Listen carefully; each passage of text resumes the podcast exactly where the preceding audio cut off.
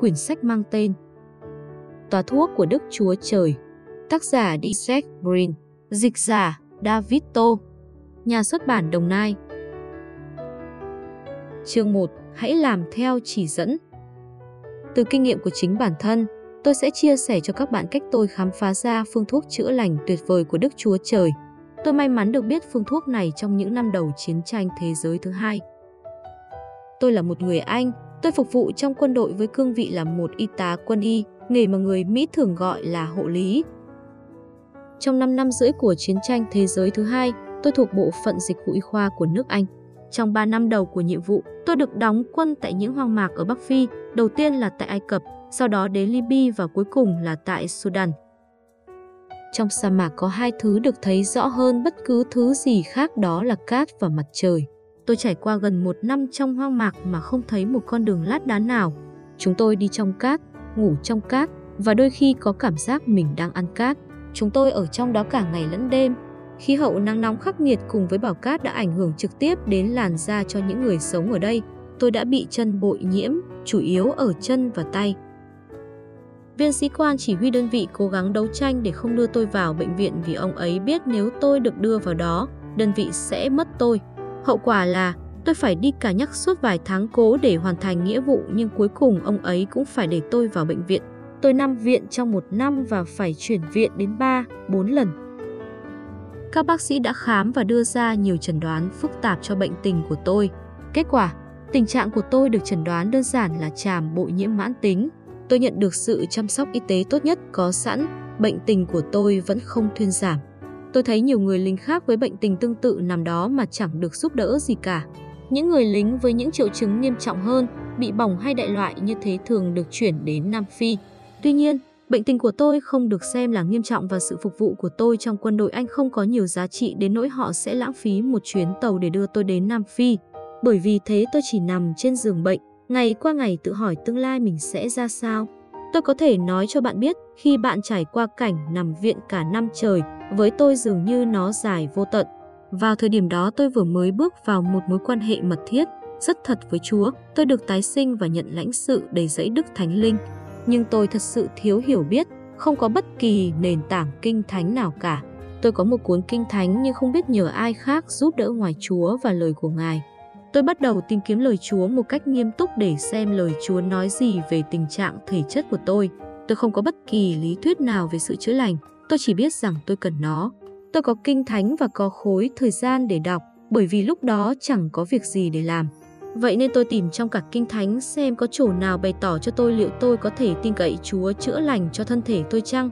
Một ngày nọ tôi tình cờ đọc được một vài câu kinh thánh trong sách châm ngôn, quyển sách mà tôi đã học về cái gọi là toa thuốc của Đức Chúa Trời. Tôi sẽ trích dẫn một từ trong bản kinh thánh King James là bản dịch mà tôi đã đọc trong khoảng thời gian ấy. Nó cực kỳ sống động và mạnh mẽ. Con trai của ta, hãy chú tâm đến lời ta, nghiêng tai nghe những lời thuyết giảng của ta. Các lời ấy chớ để xa tầm mắt con, hãy giữ lấy nơi lòng con. Vì những lời ấy là sự sống cho ai tìm được nó, là sức khỏe cho toàn thân thể họ.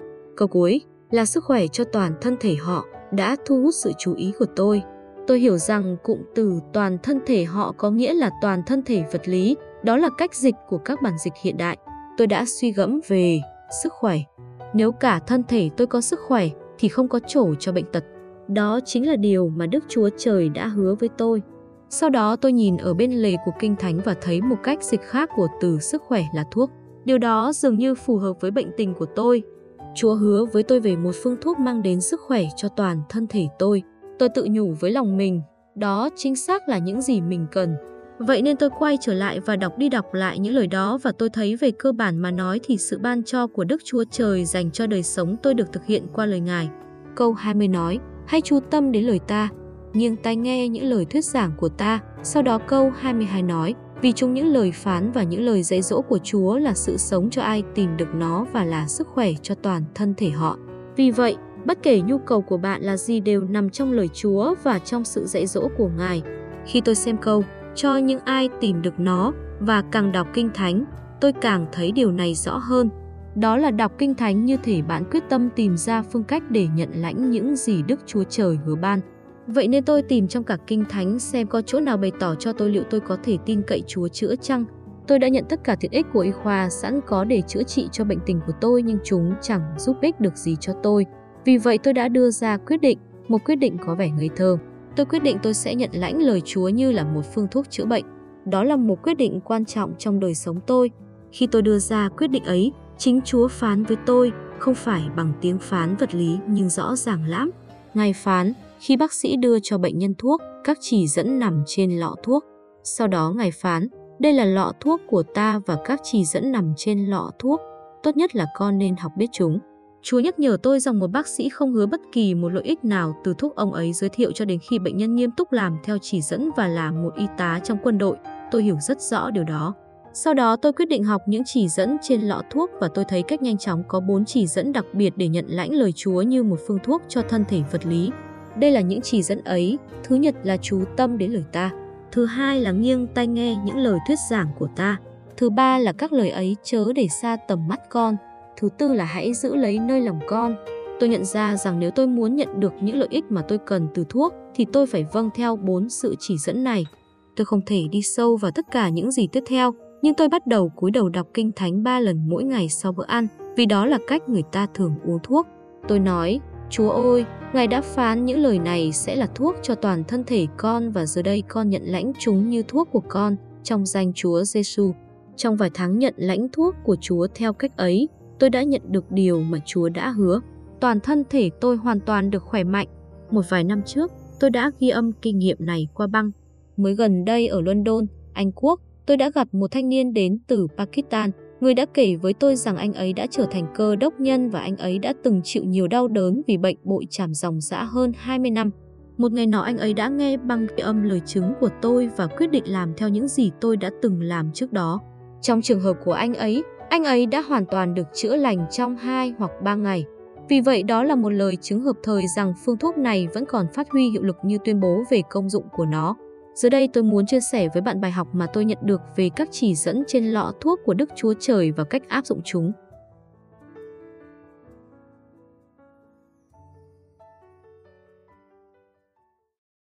Quyển sách mang tên Tòa thuốc của Đức Chúa Trời, Tác giả Dietrich Green Dịch giả David Tô Nhà xuất bản Đồng Nai Chương 2 Hãy chú tâm Chỉ dẫn đầu tiên trong bốn chỉ dẫn là Hãy chú tâm đến lời ta. Chúng ta cần phải hiểu nó khi Chúa phán với chúng ta. Ngài yêu cầu sự tập trung hoàn toàn của chúng ta. Nếu Đức Chúa Trời toàn năng đang sẵn lòng phán dạy chúng ta, thì chắc hẳn điều đúng đắn mà chúng ta cần làm là nghe Chúa nói với sự tập trung cao độ và với lòng tôn kính. Nhưng đáng tiếc đó không phải là thái độ của nhiều người trong cuộc sống hiện nay. Sự phát triển vượt bậc của các phương tiện truyền thông như radio, TV trọng nền văn hóa hiện đại đã nuôi dưỡng cho nhiều người một thói quen nghe nhiều thứ khác nhau cùng một lúc. Chúng ta khổ sở với một triệu chứng gọi là mất tập trung. Tôi rất ngạc nhiên khi tôi về nhà và thấy các thiếu niên vừa làm bài tập vừa xem TV. Chúng không dành sự tập trung cao độ cho một việc nhất định. Ở nhiều nơi hiện nay, chúng ta có thứ âm nhạc gọi là nhạc nền. Chúng ta tiếp tục cuộc trò chuyện, nhưng cùng lúc đó, với một bên tai chúng ta nghe nhạc nền. Tôi phải nói là đối với cá nhân tôi, điều đó cực kỳ khó chịu. Tôi thuộc kiểu người muốn tập trung vào một điều gì đó để không lãng phí sự chú ý của mình. Đó là khí chất mà Chúa đặt để trong tôi và điều đó khiến tôi không bao giờ bỏ cuộc. Nếu tôi đang trong một cuộc đàm thoại, tôi muốn lắng nghe người đang nói chuyện với tôi. Nếu tôi nghe nhạc thì tôi chỉ muốn nghe nhạc mà thôi. Tôi yêu âm nhạc. Khi tôi nghe nhạc, tôi nghe thật tập trung. Nhưng bạn thấy đấy, trong cả Kinh Thánh, chìa khóa quan trọng để nhận lãnh sự chữa lành từ Chúa chính là sự lắng nghe để tôi trình bày một cách đơn giản, chìa khóa để được chữa lành bệnh đó là lắng nghe. Chúa Giêsu phán với các môn đồ của Ngài, hãy chú ý điều mình nghe Mark đoạn 4 câu thứ 24. Ngài cũng phán, hãy chú ý cách các con nghe, Luca đoạn 8 câu thứ 18. Chúng ta phải lồng ghép hai nguyên tắc này lại với nhau, điều chúng ta nghe và cách chúng ta nghe. Có một phần kinh thánh khác có liên quan đến sự chữa lành được tìm thấy trong cựu ước cũng đưa ra sự nhấn mạnh tương tự.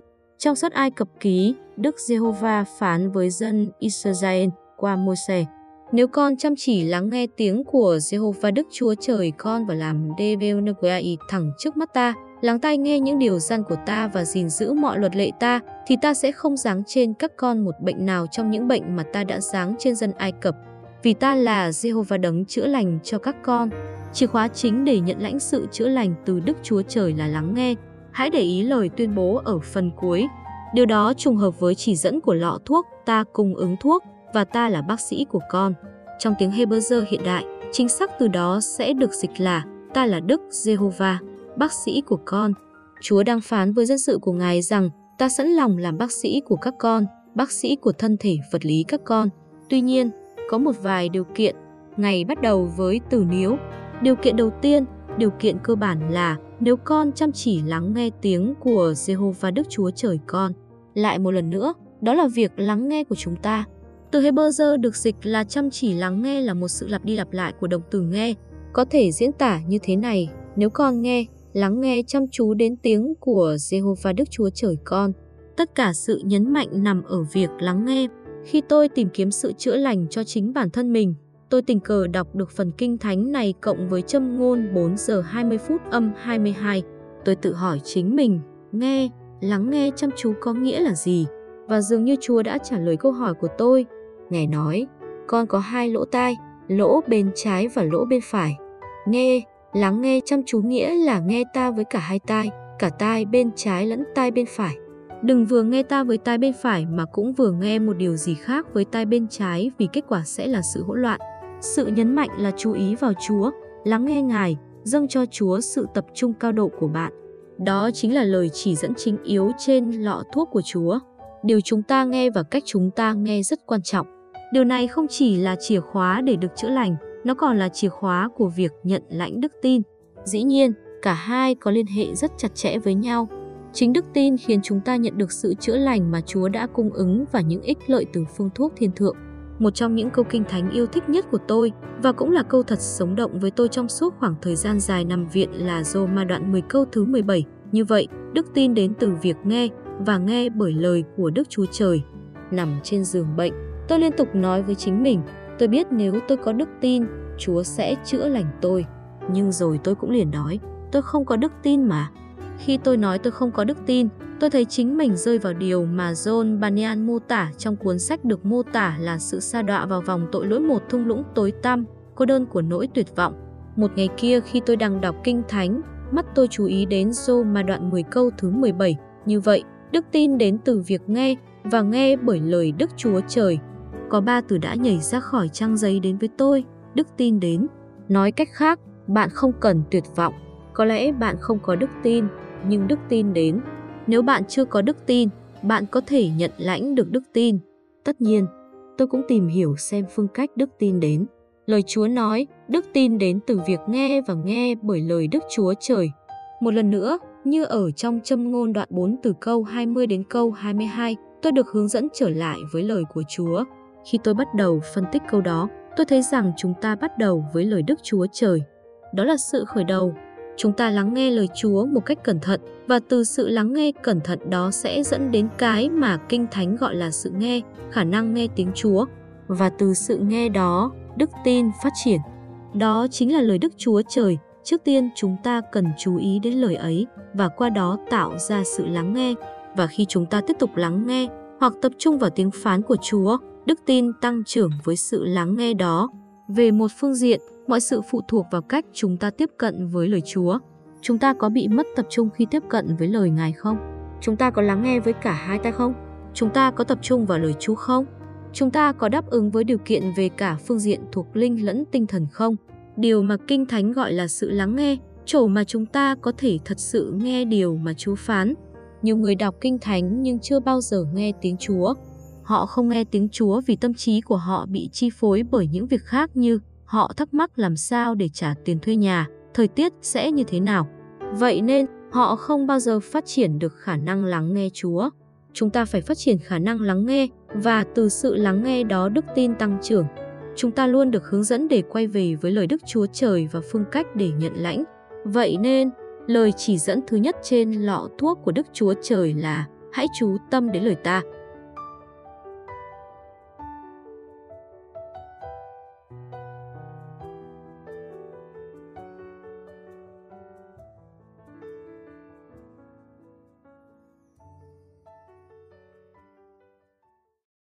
Quyển sách mang tên Tòa thuốc của Đức Chúa Trời, tác giả Dietrich Brin, dịch giả David Tô, nhà xuất bản Đồng Nai. Chương 3. Hãy nghiêng tai lắng nghe. Bây giờ chúng ta sẽ nói đến lời chỉ dẫn thứ hai, hãy nghiêng tai lắng nghe. Từ nghiêng tai là một từ tiếng Anh cổ, vậy nên chúng ta cần phải đảm bảo rằng mình hiểu một cách chính xác từ ngữ này có nghĩa gì.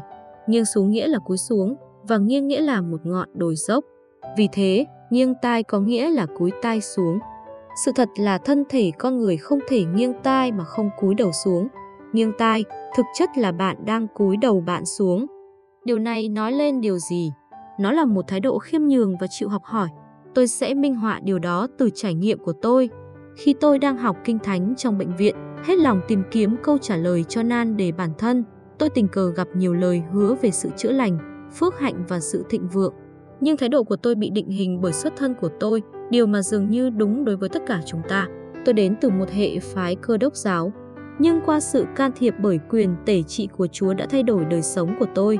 Khi tôi tìm thấy những lời hứa được lặp đi lặp lại trong kinh thánh về sự chữa lành, sức khỏe, sự trường thọ, sự thịnh vượng và giàu có, tôi cứ lắc đầu không cúi đầu xuống, nhưng cứ lắc đầu và nói, điều này không thể được. Đây là chuyện là có thật, tôi không thể tin được tôn giáo mà có như thế.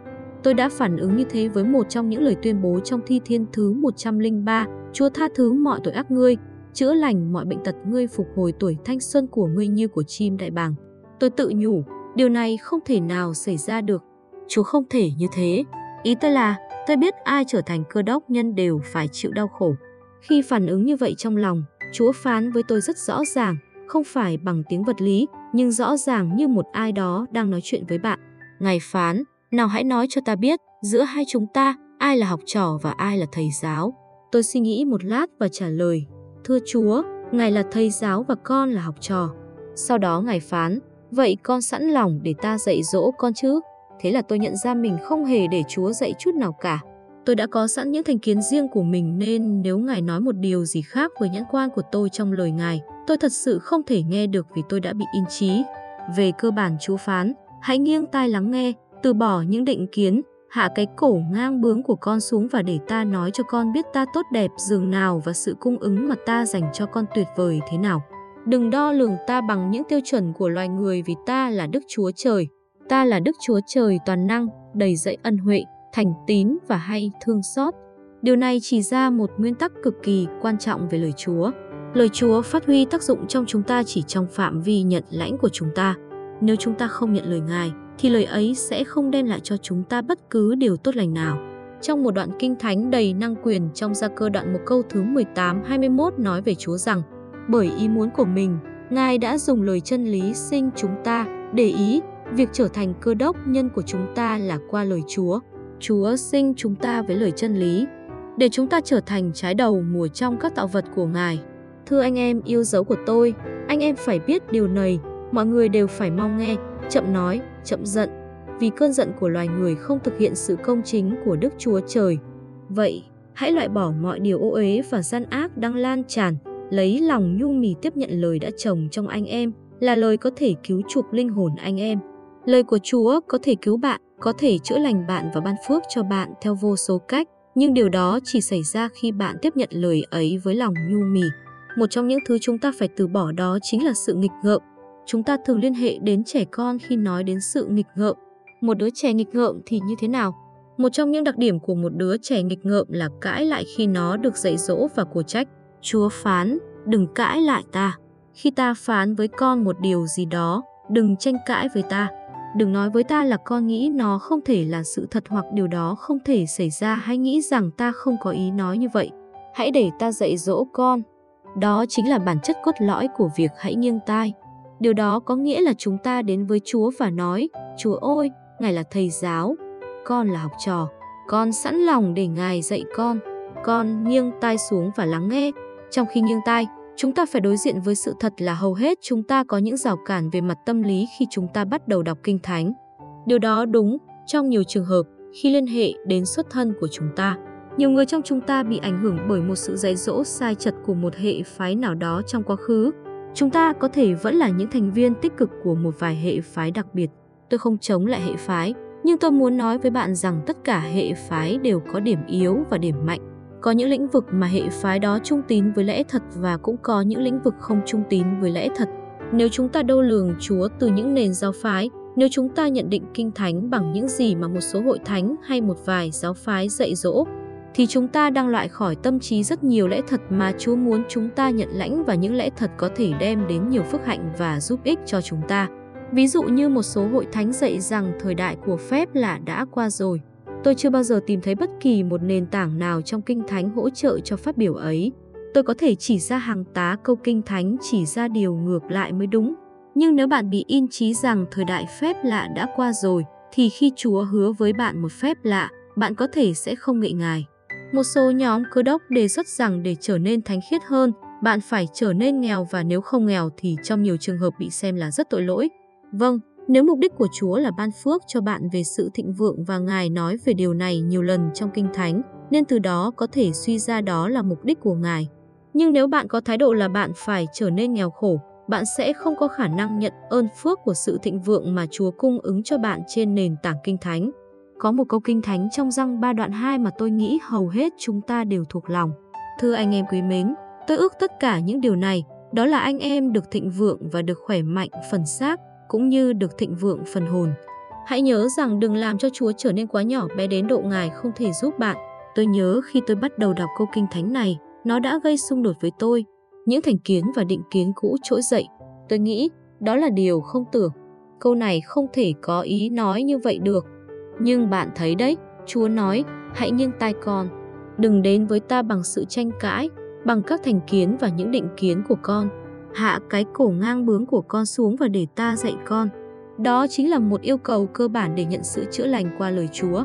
Bằng cách hạ những thành kiến và định kiến của chúng ta xuống, cúi cái cổ ngang bướng và mở tai, lắng nghe một cách cẩn thận những gì Chúa phán và không khước từ lời ấy bởi vì nó không hợp với những gì chúng ta nghĩ Chúa hẳn đã dạy như thế.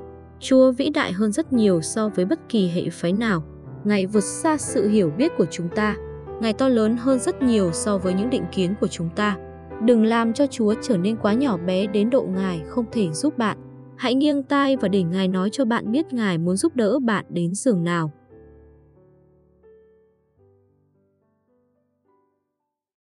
Quyển sách mang tên Tòa thuốc của Đức Chúa Trời. Tác giả Dietrich Brin. Dịch giả David Tô Nhà xuất bản Đồng Nai.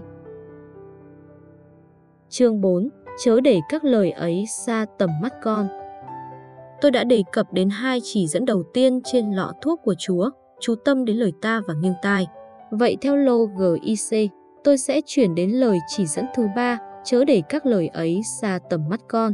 Từ ngữ các lời ấy chính là những lời phán của Đức Chúa Trời và những lời dạy dỗ của Ngài.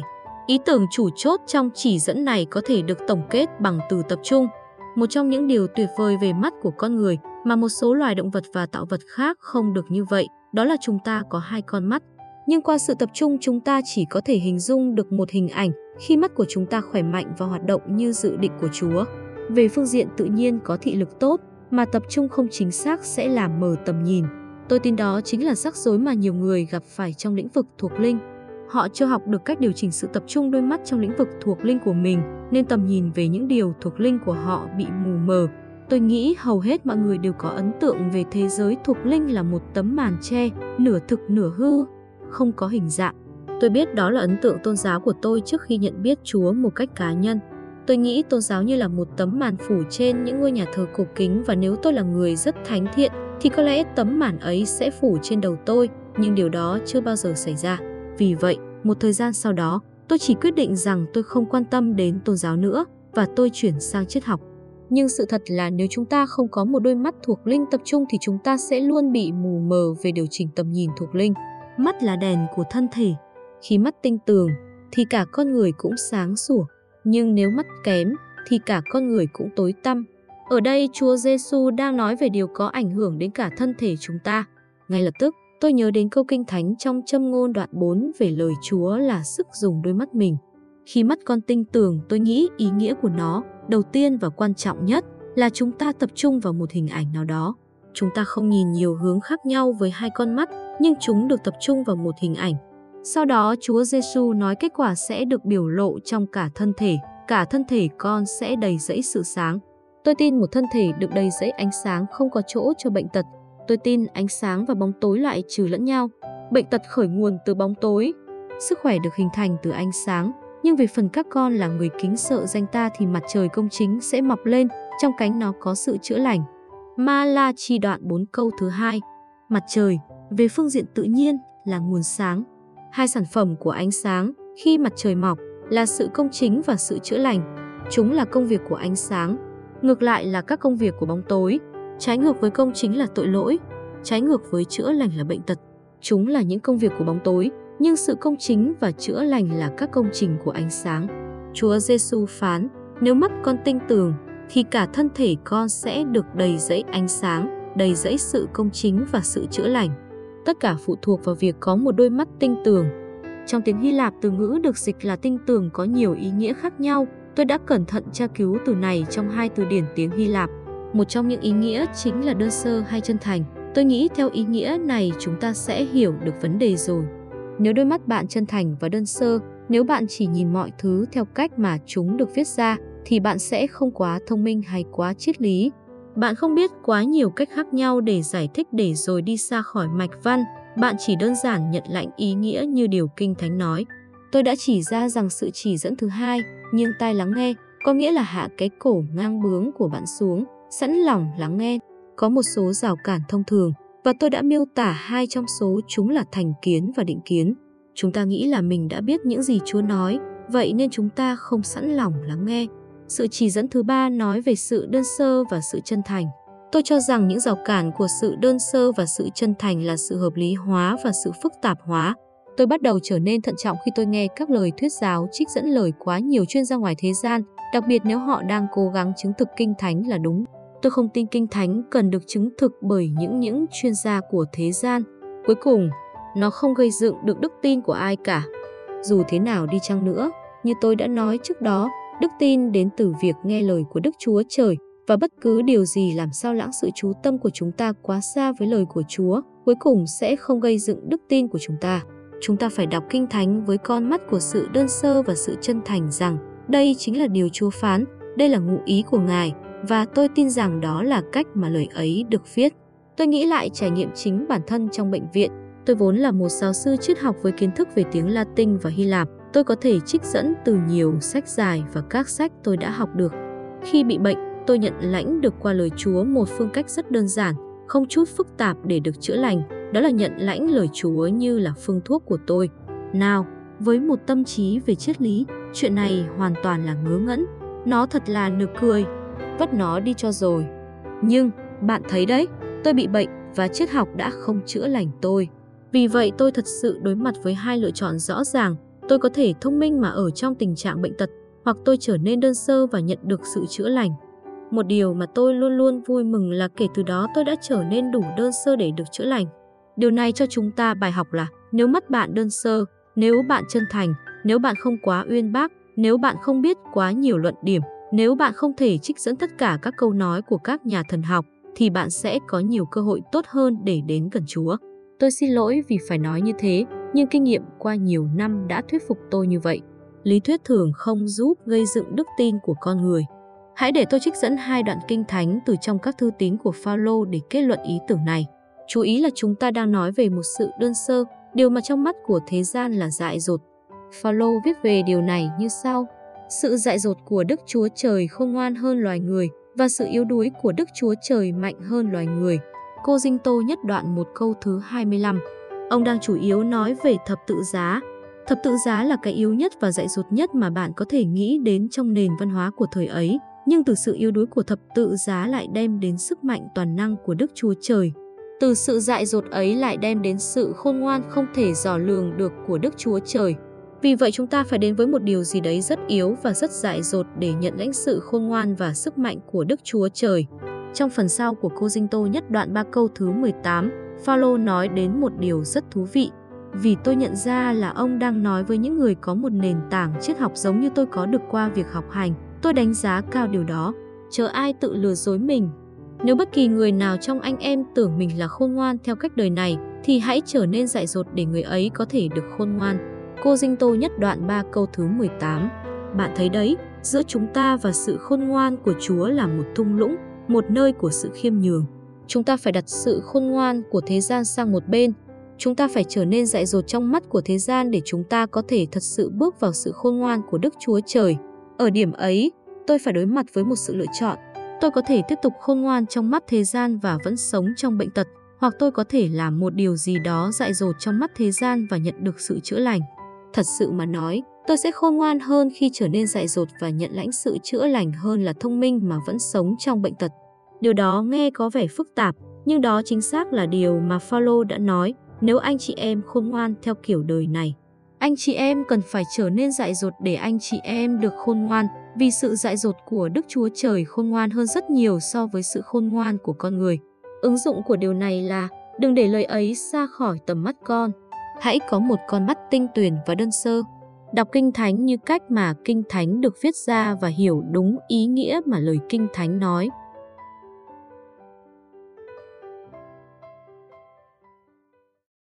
Quyển sách mang tên Tòa thuốc của Đức Chúa Trời, Tác giả Dissect Brin, Dịch giả David Tô Nhà xuất bản Đồng Nai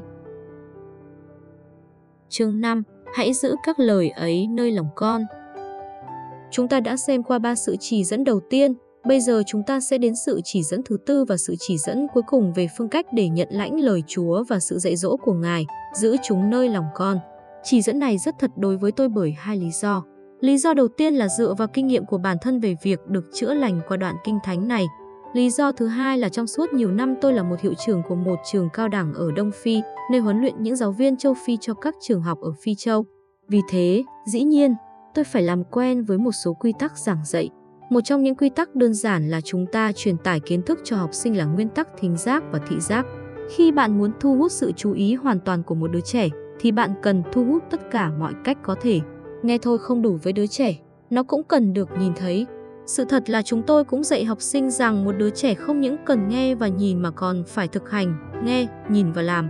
Thật phước hạnh cho tôi khi nhìn thấy đoạn kinh thánh trong châm ngôn, Chúa đã nói trước về tâm lý học của giáo dục hiện đại trước đó khoảng 3.000 năm. Ngài phán, hãy nghiêng tai lắng nghe, đừng để các lời ấy xa tầm mắt con và chúng sẽ vào lòng con. Bạn thấy đấy, Mục đích của việc đi qua lỗ tai và qua mắt là để đến một nơi rất quan trọng của nhân cách con người, nơi mà Kinh Thánh gọi là tấm lòng. Khi lời Chúa được chạm đến lòng chúng ta, lời ấy sẽ làm những gì lời ấy hứa.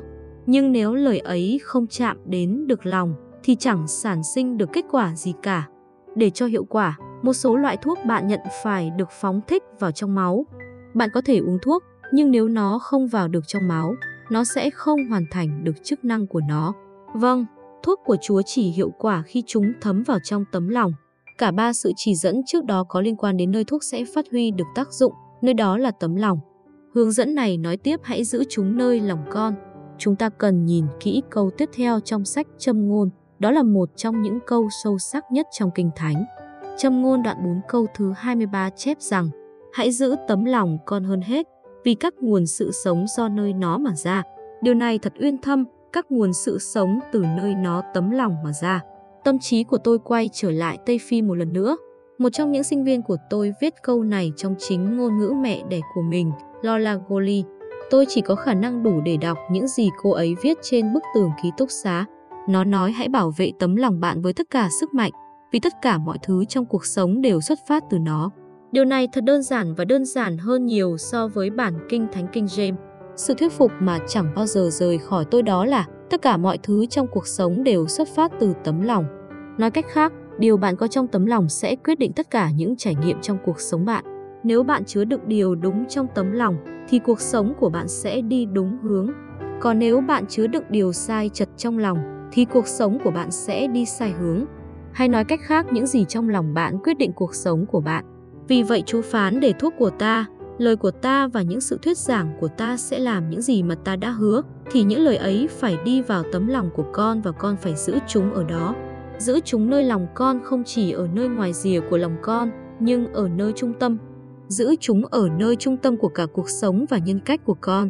Chúng sẽ ảnh hưởng đến toàn bộ cách sống của bạn. Để kết luận sự giảng dạy về lời của Đức Chúa Trời là thuốc của chúng ta, tôi muốn chuyển sang một tuyên bố song song ở trong Tân ước. Hebrew đoạn 4 câu thứ 12 nói về bản chất tự nhiên của lời Chúa và cách nó hành động trong chúng ta. Để cho sinh động, tôi sẽ trích dẫn hai bản dịch để chúng ta có thể thấy được sự khác nhau giữa các bản dịch. Đầu tiên là trong bản King James và sau đó là bản New American Standard. Vì lời Chúa là sống động, đầy năng quyền và sắc bén hơn bất kỳ thanh gươm hai lưỡi nào, xuyên thấu đến nỗi phân chia hồn và linh, các khớp và tủy và phán đoán các suy nghĩ và ý định của lòng. Vì lời Chúa là lời sống động, năng động và sắt bén hơn bất kỳ thanh gươm hai lưỡi nào và xuyên thấu xa đến nỗi phân chia hồn và linh, cả các khớp và tủy và có khả năng phán xét những suy nghĩ và ý định trong lòng. Nếu tôi chọn một từ để có thể tổng kết ý tưởng này, tôi nghĩ từ đó sẽ là xuyên thấu. Lời của Chúa xuyên thấu. Thực tế, lời Chúa có thể xuyên thấu nơi mà không điều gì có thể xuyên qua. Chúng ta đã quen với khái niệm dao phẫu thuật sắc bén, lưỡi nhọn của dao ấy có thể đâm xuyên qua các mô của con người một cách khéo léo. Nhưng lời Chúa xuyên qua một lĩnh vực khác. Lời Chúa phân chia giữa hồn và linh là lĩnh vực sâu thẳm nhất của nhân cách chúng ta. Những lĩnh vực mà chính chúng ta không thể nào tự hiểu hết được, nhưng lời Chúa bày tỏ cho chúng ta. Lời Chúa phân chia khớp và tủy. Lời Chúa chạm đến tâm linh của chúng ta và cũng chạm đến lĩnh vực thể lý. Không có một lĩnh vực nào trong đời sống của chúng ta mà ngoài tầm với của lời Chúa. Nếu bạn có một căn bệnh với tủy hay với các khớp, có lẽ không có một phương thuốc hay dụng cụ nào của con người nào có thể xử lý được chúng, thì câu kinh thánh này là dành cho bạn. Câu này nói rằng lời Chúa có thể giải quyết được căn bệnh đó. Nếu những vấn đề về tinh thần bên trong mà các bác sĩ tâm lý không có giải pháp, thì lời Chúa có thể giúp bạn. Lời Chúa xuyên thấu. Điều quan trọng là chúng ta phải nhận lãnh lời Chúa theo cách mà Ngài yêu cầu chúng ta nhận lãnh. Chúng ta phải nhận lãnh lời Chúa với sự tập trung cao độ, với sự khiêm nhường và một thái độ hạ mình.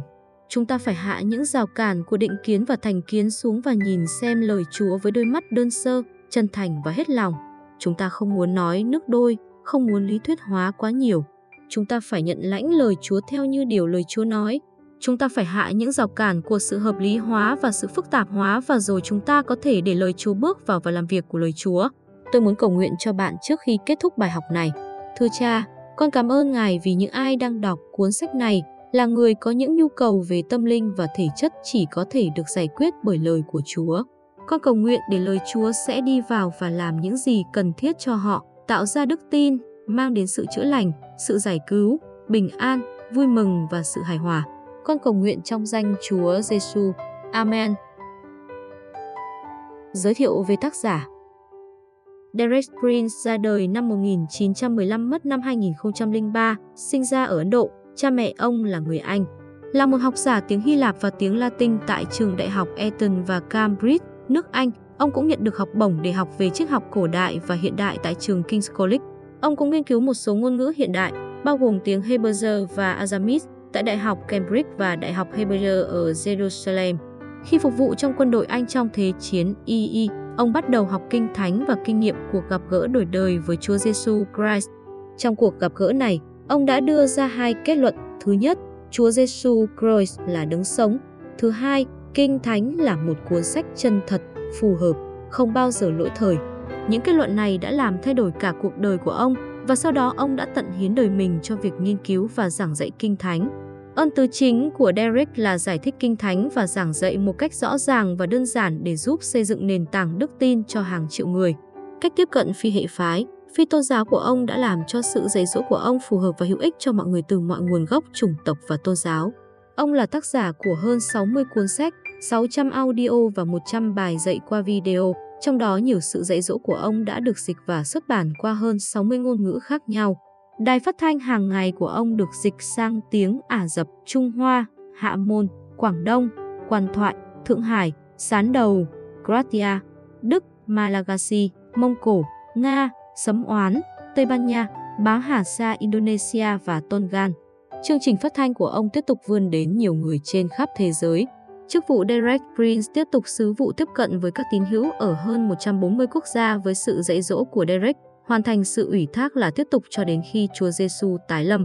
Điều này được thực hiện qua việc tiếp cận rộng rãi hơn của 30 văn phòng Derek Prince trên toàn thế giới, bao gồm công tác chính yếu ở Úc Châu, Canada, Trung Quốc, Pháp, Đức, Ấn Độ, Indonesia, Malaysia, Myanmar, Nepal, Hà Lan, New Zealand, Na Uy, Pakistan, Nga, Nam Phi, Thụy Sĩ, Anh, Hoa Kỳ và quần đảo Thái Bình Dương. Để biết thông tin hiện tại về các địa điểm này và các địa điểm khác trên toàn thế giới, hãy truy cập worldwideweb.theresprit.co.nz.